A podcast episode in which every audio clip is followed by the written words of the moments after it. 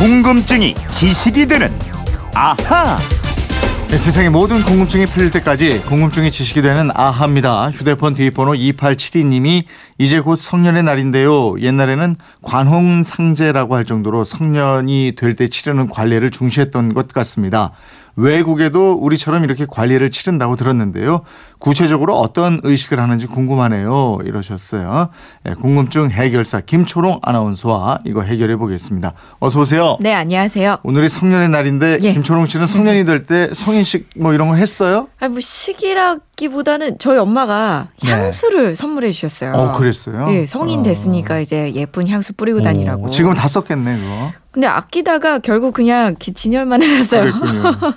과거에는 성인식을 관례라고 했는데 이게 예. 무척 중요한 의식이었어요. 예, 이 관혼상제의 관이 관례입니다. 어른이 된다는 의식, 즉 성인식이고요.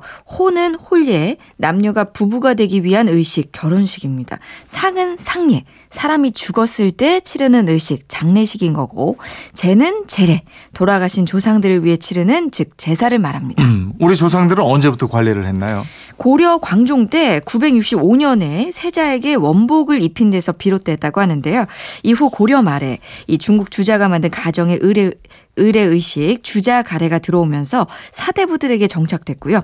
조선 중기 때는 양반가뿐만 아니라 일반 백성 가정에서도 관례를 했습니다. 음, 관례를 한다는 게 구체적으로 뭘 어떻게 했다는 거예요? 이 관례가 관을 씌워주는 예예요. 그러니까 남자아이가 15세가 넘으면 상투를 틀어서 갓을 씌우는 관례를 하고 네. 이때부터 한 사람의 성인으로 대우를 했고요. 여자아이는 머리를 쪽을 지고 비녀를 꽂아주는 의식인 계례를 했습니다. 음. 계례는 전통적으로 15살에 하는 것이 원칙이었는데 만약 15 이전에 결혼을 하게 됐다면 결혼하기 전에 날을 정해서 계례를 치렀습니다. 네. 이 계례는 남자들이 볼 수 없었고 집안에서 친족들만 모여서 치렀다고 합니다. 남자는 관례, 여자는 계례 예. 이렇게 이름을 구분해서 불렀네요. 예, 예. 관례를 하는 날짜는 따로 정해져 있지 않았나요? 이 새해 첫 달 정월에 하는 경우가 많았는데 날짜를 딱 못 박아서 하진 않았고요. 집안마다 좋은 날 짜를 정해서 관리를 했습니다. 네. 그러니까 뭐 정월에 못하면은 4월이나 7월 초파루에 하기도 하고 뭐 집안이 상을 당했다 이럴 때는 상을 마친 다음에 하기도 했습니다. 음. 또 관례는 크게 3단계로 진행이 됐는데 머리를 빗겨 올려갖고 상투를 틀고 망건을 씌우고 어른 옷을 입히는 가래 술로 예를 행하는 초례, 새로운 이름 자를 지어주는 자관가래 순, 순서로 했습니다. 네. 성인이 될 때 지어주는 이름을 자라고 했죠. 예, 그래서 옛날 어른들 소개하는 글을 보면은 자는 뭐고, 예. 도는 뭐고 이렇게 얘기를 하죠. 우리가 잘 아는 안중근 의사의 자는 응칠이고, 음. 충무공 이순신 장군의 자는 여해입니다. 음. 아까 일반 백성들도 관례를 했다고 그랬는데 이게 양반가하고 비슷하게 한 거예요? 아니요, 일반 서민들의 성년식이 많이 달랐습니다. 서민들은 성인으로 인정받느냐 아니냐에 따라서 받는 품삯이 달라졌거든요. 예. 이 성인이 아닐 때는 반값, 반품만 받았습니다. 음. 그리고 마을의 집회소인 사랑방을 출입할 수 있는 권한도 얻었기 때문에 지방마다 여러 가지 성인 의식을 했습니다. 그 중에서 가장 많이 하는 행사가 들돌 들기였어요.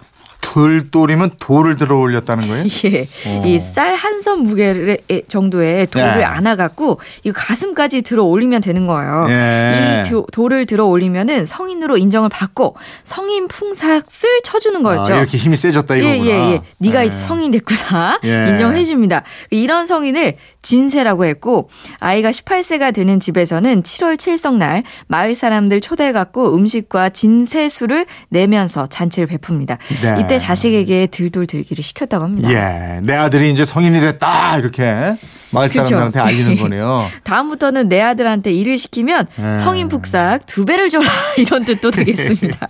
근데 만약에 예. 아들 힘이 좋더라도 이 진세를 마치지 않았다면 진정한 장정 일꾼으로 인정받지 못했다 그래요. 좀 서글프네.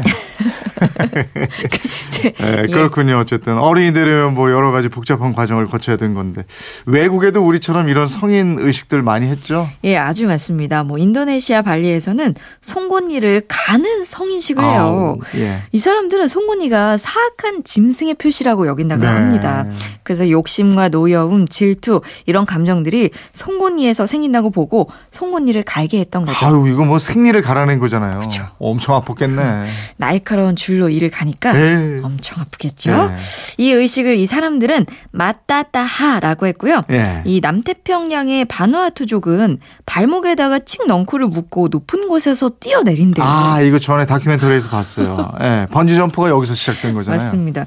뭐 지금의 번지 점프는 안전장치도 있고 물로 뛰어드는데 이 부족은 맨땅으로 뛰어내리면서 손으로 땅을 짚는 의식을 그렇더라. 하고요. 또 아프리카 하마르족의 성년식은 발가벗은 몸으로 소 등을 뛰어넘는 이런 걸 합니다. 음. 또 아마존강 인근의 티구나족의 성년식은 머리카락을 모두 쥐어 뜯기는 거라고 하고요. 머리카락을 다 쥐어 뜯어요? 아 이런 거 들으면은 아, 성년 진- 안 되고 말지 이런 아니 생각도 진짜 들고요. 이게, 이게 고통을 주는 의식이네 대부분요. 그러니까요. 그만큼 이렇게 예. 성년이 돼서 어른으로서의 책임 뭐 이런 게 막중하다 이런 건가? 맞습니다. 아무래도 너무 예, 예. 고통 준다. 그리고 반면에 미얀마에서는 신뷰라는 이름으로 흰 말이나 혹- 코끼리를 타고 동네 한 바퀴를 도는 의식을 했습니다. 네. 지금은 뭐 자동차로 대신하는 의식을 하는데요. 음. 이거는 석가모니 부처님이 왕자였을 때 재현한 행사라고 합니다. 네. 근데 왜 저 오늘이 성년의 날이 됐는지 이것 좀 예, 알아볼까요? 그러니까 우리나라가 1973년에 처음 성년의 날 기념 행사를 시작했는데 이때 날짜가 4월 20일이었어요. 이듬해 1974년에도 이날 성년의 날 기념 행사를 했는데 1975년부터는 청소년의 달인 5월에 맞추어서 날짜를 5월 6일 로 바꾸었고 네. 그러다가 5월 5일 어린이날, 5월 8일 어린이날 이거 너무 사이에 붙어 있다. 네, 예. 네. 이런 지적이 있어서 1984년에 지금처럼 5월 셋째 월요일에 성년의 날을 기념하고 있습니다. 아, 이게 성년의 날은 5월 15일이 고정된 게 아니고 예. 5월 셋째 주 월요일이군요. 그래서 예, 예. 스승의 날은 그리고 저 세종대왕 탄신일에 맞춰서 5월 15일이 고정이 된 거고 그렇습니다. 올해만 공교롭게도 그러니까 두 기념일이 겹쳐진 거고요. 예. 예. 이 스승의 날은 1963년 청소년 적집, 적십자 중앙학생협의회가 5월 26일을 스승일로 정하고 처음 행사를 했는데요.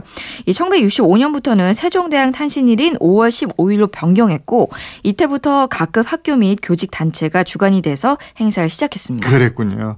2872님 덕분에 새로 또 사실을 많이 알게 됐네요. 준비한 선물 보내드리겠고요. 오늘 여기까지 하겠습니다. 지금까지 궁금증이 지식이 되는 아하 김초롱 아나운서였습니다 고맙습니다. 고맙습니다.